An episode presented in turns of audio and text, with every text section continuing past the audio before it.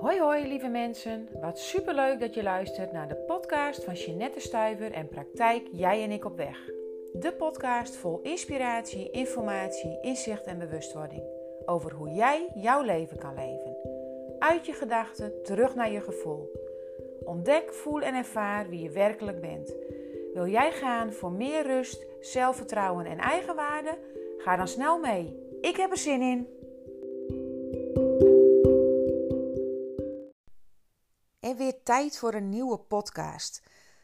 En deze keer op zaterdag 6 februari. En ik lig nog op bed, maar ik wil hem wel graag nu met je delen. Want ik werd getriggerd door een herinnering op Facebook van 8 jaar geleden. Ja, waarin eigenlijk van alles bij mezelf naar boven kwam. Toen dacht ik, weet je, ik ga dit gelijk met jullie delen, zodat je nog weer een stukje meer inzicht krijgt in mijn leven. Maar ik start er even mee dat, en misschien heb je het wel al gezien, inmiddels het plaatje bij mijn podcast is veranderd in de Wegwijs-podcast. En dat heb ik gedaan doordat ik een aantal weken geleden door mijn zoon getriggerd werd. Die zei, ik vroeg aan hem van, hey, wat voor naam zou mijn inspiratiemail mogen krijgen? En toen zei hij, ja, dat zou je wegwijsmail wel mogen worden, hè? Of de wegwijzer. En toen in eerste instantie gingen we wat lachen met z'n allen, maar dat woord wegwijs en wegwijzers en laat je de weg wijzen, ja, dat kwam eigenlijk wel ontzettend bij me binnen. En daarvan dacht ik, ja, dit wil ik eigenlijk veel meer gaan gebruiken, want dit is eigenlijk ook wat ik met jou doe. In de trant van de podcast, op Instagram, op Facebook. Ik wil jou op een bepaalde manier de weg wijzen. En jij mag je de weg laten wijzen. En daarbij zeg ik dat je dat echt niet alleen door mij hoeft te laten doen. Want ik kijk ook weer naar andere mensen, opleidingen, in alles wat ik heb meegemaakt. Weet je, er is niemand gelijk. Dus kun je dingen uit mijn podcast halen, dan zou ik zeggen, neem ze mee. Maar heb je dat ook bij anderen, dan zou ik ook zeggen, neem ze mee. En hoe is dat voor jou, hè? Kun jij jezelf de weg laten wijzen? Of moet je alles weten? Of ja, heb jij helemaal geen idee dat er wegwijzers bestaan? Dus inmiddels heb ik dus mijn naam van de podcast omgetoverd naar de Wegwijs-podcast.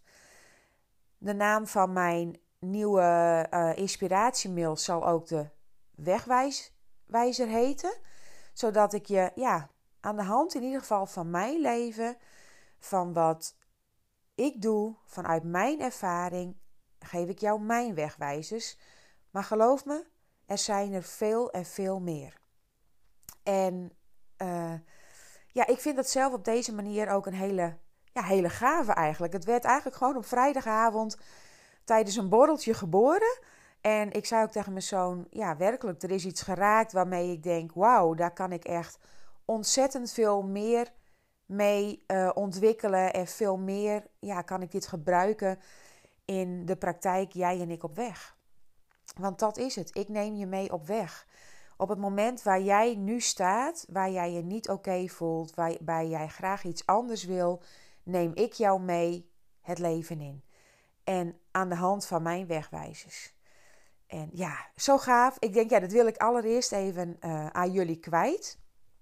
Want ja, dat is toch wel een verandering die ik dus nu al begin 2021 ben aangegaan. En ook steeds meer ga doorvoeren. Komende week komt mijn e-verhaal op de website te staan. Daar kun je je voor aanmelden. En dat is gewoon iets wat je gratis kunt lezen. Dus daar hoef je niet voor te betalen. Maar ik heb het niet gedaan zoals de meeste mensen dat doen. In bijvoorbeeld een pdf-bestand wat je kan downloaden. Jij kan je bij mij op de website aanmelden. Dan kom je in een online omgeving terecht. En in die online omgeving heb ik mijn e-verhaal, waarin ik met jou 5 levenslessen deel die voor mij echt hebben gezorgd voor een verandering in het leven, voor in het bewegen komen in mijn leven. En daarin deel ik dus de lessen, maar ook de wegwijzers die daarin voor mij helpend zijn geweest. Het leuke is, daarna heb ik wel ook al een korte training voor je ontwikkeld. Een online training die in dezelfde omgeving gaat plaatsvinden, maar die je mag kopen en niet hoeft te kopen. Dus dat is volledig aan jou. Dat i-verhaal is vrijblijvend en gratis en kun je ook steeds weer opnieuw lezen. En er is mogelijkheid om daarna de training bij mij te kopen. En die training die gaat over observeren, reflecteren om zo jouw leven te gaan creëren. En waarom start ik met die eerste online training? Omdat dat iets is waar bij mij de verandering mee tot stand is gekomen. Het is belangrijk als je wilt veranderen dat je er eerst achter komt wie je nu bent. Om dan te gaan worden wie je graag wilt zijn. Dus aan de hand van 4 lessen neem ik je mee. Je kunt dat echt tegen een hele goedkope investering aanschaffen. €25 neem ik je in ongeveer 14 dagen mee in 4 lessen. En daarmee kun jij leren jezelf te observeren, te reflecteren. Om zo meer jouw leven te gaan creëren. Een leven met meer zelfvertrouwen, innerlijke rust en een liefdevolle relatie met jezelf.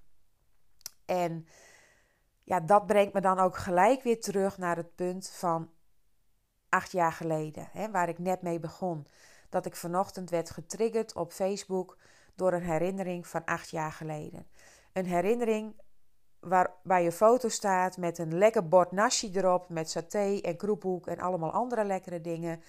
En die dag door een vriendin van mij, van ons was gekookt. Omdat ik met het bed in de kamer lag. Ik kon geen kant meer uit. Mijn lichaam schreeuwde van de pijn. Ik had een enorme hernia. En zij kwam die dag voor ons koken. Omdat mijn man ook gewoon aan het werk moest. En ik zie die herinnering en ik denk, wow, 8 jaar geleden. Wat is er in die 8 jaar veel gebeurd? Want eigenlijk in dat jaar is voor mij het jaar geweest dat ik wakker begon te worden. Wakker uit het leven, uit de Ginette wie ik was op dat moment. Want ik dacht dat wie ik was, ik dat ook daadwerkelijk was. Maar inmiddels ben ik erachter dat ik gewoon vast zat in gedachtenpatronen. Dat ik vast zat in het leven. Dat door wat ik dacht, ik daar me ook op een bepaalde manier bij ging voelen. En ook op een bepaalde manier naar ging gedragen. Dat ik dat ook kon veranderen. Echt bizar. Dit was dan een herinnering van de dag van vandaag. En dan in het jaar 2013.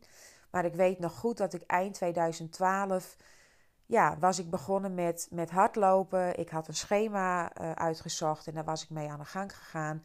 En zo liep ik eigenlijk 3 keer in de week om de dag liep ik hard. En op een vrijdagavond tijdens dat hardlopen kreeg ik ineens een enorme pijnscheut door mijn rechter enkel heen. En het lopen wilde ook niet meer goed. En ik dacht, jeetje, hoe ga ik thuiskomen? En op dat moment kwam mijn dochter mij tegemoet fietsen en zijn we samen op de fiets naar huis gegaan. Want ik kon eigenlijk niet meer lopen. En ik ben die avond op bed gegaan, aspirines genomen, maar mijn been werd dikker en dikker. En de volgende ochtend heb ik toch de dokterswacht gebeld.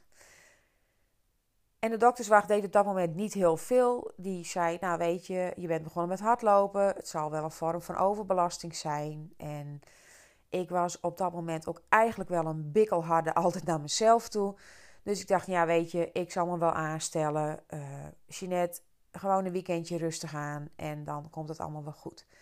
De dokterswacht zei ook, als het niet goed gaat, meld je maandag bij de dokter en dan kijken ze dan verder. Nou, dat weekend ging het niet goed. Ik bleef veel pijn houden en dus toch maandagochtend naar de dokter. Vanuit de dokter door naar het ziekenhuis om een foto te laten maken. En op de foto bleek dat er niks te zien was. Dus weer terug naar de dokter. Om een lang verhaal kort te maken. Ingetaped en gewoon doorgegaan met waar ik mee bezig was. Ik werkte op dat moment als manager in een grote gele supermarkt. En ging dus gewoon iedere dag naar mijn werk. Werkte 50 uur in de week. En ging door met wat ik aan het doen was. Maar mijn been bleef zeer doen. Mijn enkel bleef dik en het bleef ontzettend irritant. En wij gingen toen in oktober, ik weet het nog heel goed, een weekendje op vakantie naar Texel. En lopend op het strand daar dacht ik, ja, dit kan toch niet normaal zijn. Dat ik nu al bijna 6 weken met zoveel pijn loop. En dat ik me gewoon echt niet oké voel. Dus na dat weekend dacht ik, ja weet je, het is klaar. Ik ga nogmaals naar de dokter. En op dinsdagochtend weer een afspraak gemaakt. Werd ik nogmaals doorgestuurd naar het ziekenhuis. En werden er nu 2 foto's gemaakt. En die man die de foto maakte, die zei, wauw, uw breuk is mooi geheeld. En ik kijk hem aan, ik zeg, mijn breuk is mooi geheeld. Ja, zegt u, uw breuk is mooi geheeld.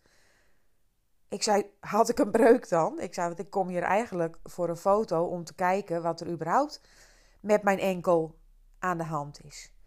En toen bleek dat ik 6 weken daarvoor een kuitbeenbreuk had gehad.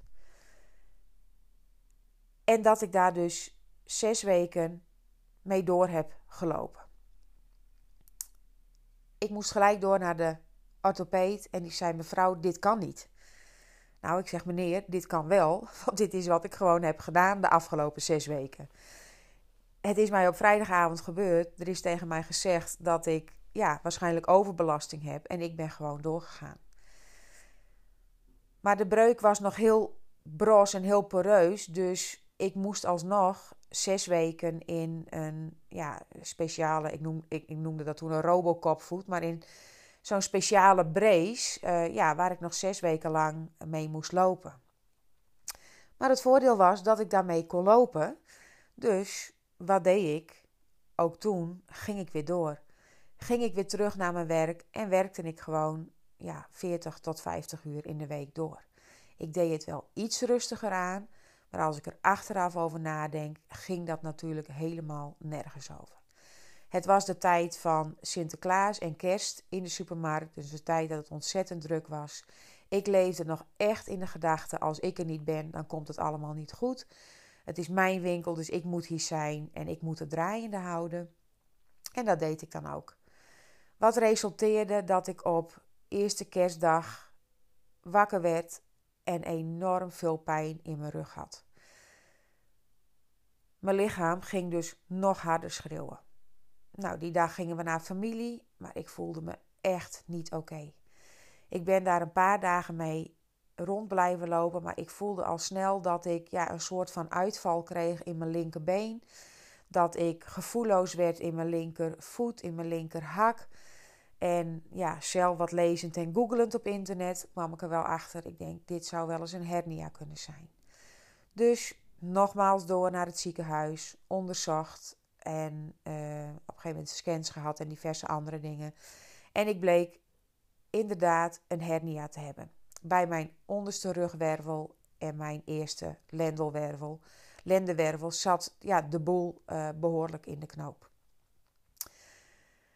Dus medicatie en wat deed ik? Ik ging door met werken.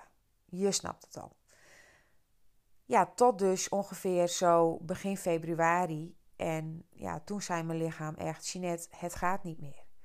Dus toen ben ik ook plat komen te liggen. En toen hebben we ook besloten dat er een operatie moest gaan komen. Maar die operatie was niet gelijk plek voor. Daar moest ik een week of, ik denk misschien wel een week of 8 op wachten.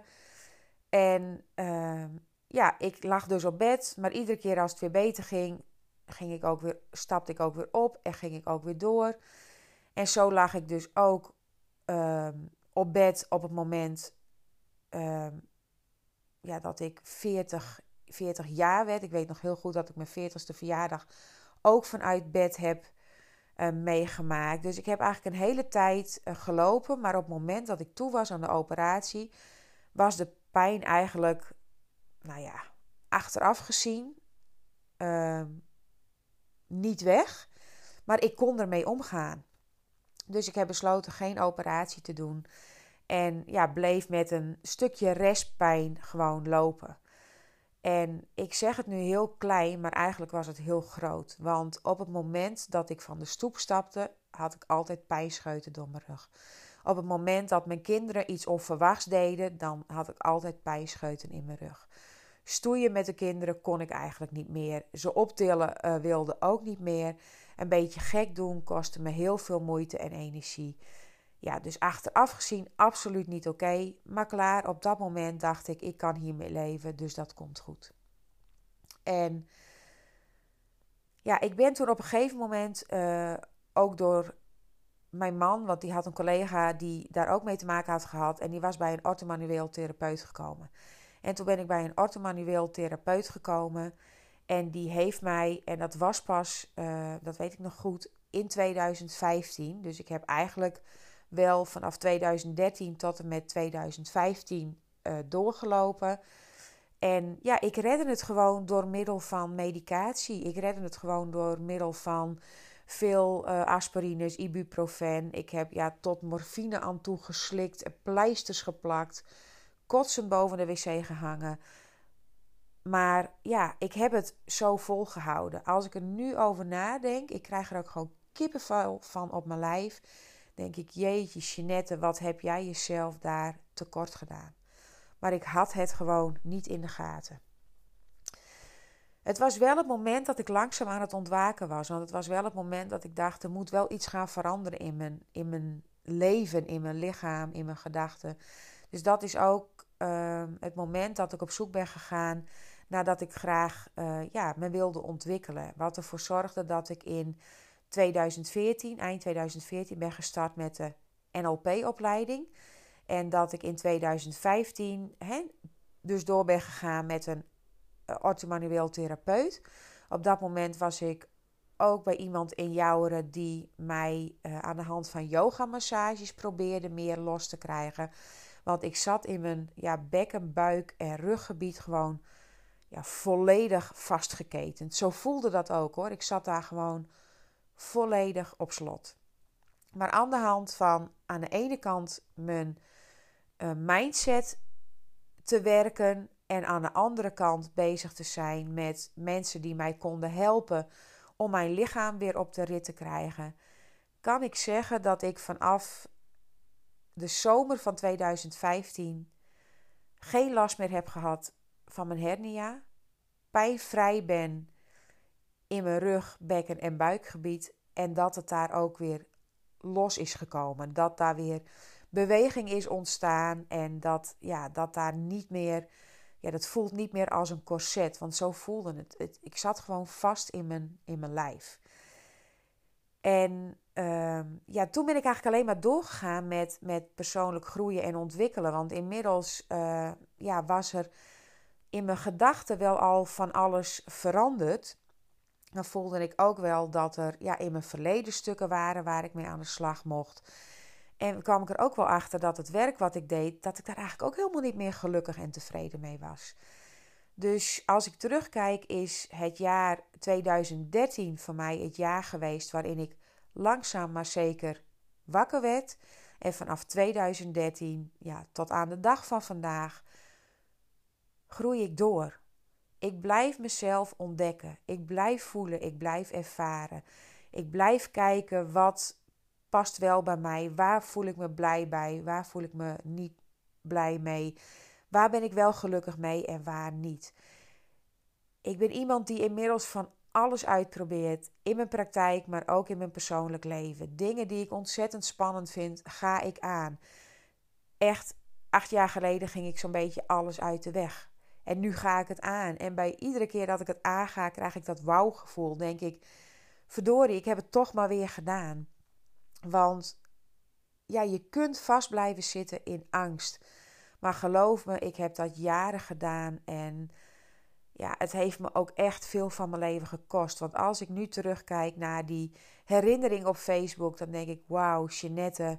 En als ik het zo tegen je zeg, dan schieten me ook gewoon de tranen in de ogen. Dan denk ik, ongelooflijk, wat heb ik veel tijd van mijn leven weggegooid en ben ik niet bij mezelf aanwezig geweest. En ik wil je meegeven, als je mijn podcast luistert, als je niet goed in je vel zit, Durf naar jezelf te kijken. Het begint en eindigt allemaal met jezelf. En ik weet, het is spannend. Het is een weg die niet fijn is. Het is een weg die gaat over heuvels en door dalen. Maar het kan je zo ontzettend veel moois brengen. Als ik zie hoe ik nu in mijn leven sta. Als ik zie hoe ik me nu voel. Ja, voor geen goud wil ik terug naar wat er toen was. Voor geen goud wil ik terug naar de pijn die ik toen voelde. Nee, ik blijf mezelf dagelijks op persoonlijk vlak doorontwikkelen. Want ik wil niet meer terug naar wat ik toen dacht, wat ik toen voelde en wat ik toen deed. Want 8 jaar geleden, het moment dat ik langzaam wakker werd, wauw. Wat ben ik blij dat ik wakker werd. Mijn ogen zijn geopend, mijn hart is open gegaan.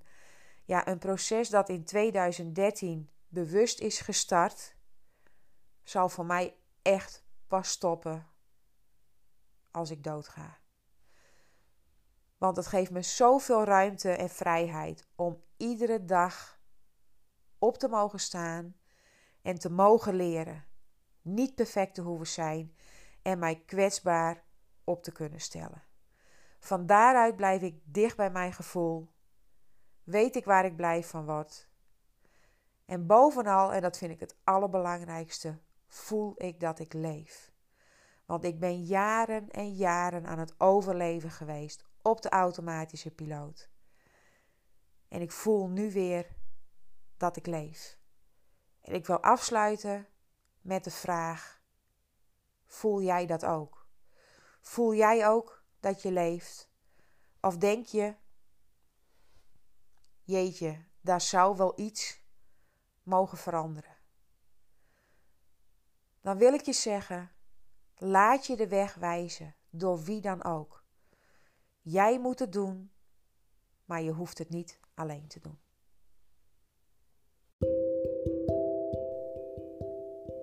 Super bedankt dat jij deze aflevering weer hebt geluisterd. Heb ik jou geïnspireerd en wil jij een ander inspireren? Deel dan deze podcast op je Instagram, Facebook of aan iemand persoonlijk via WhatsApp. Op deze manier werken we samen om nog meer vrouwen te laten voelen wie ze werkelijk zijn. Wil jij nog iets aan mij kwijt? Voel je welkom. Mijn gegevens vind je op mijn website www.jijenikopweg.nl. Tot de volgende keer. Doei doei!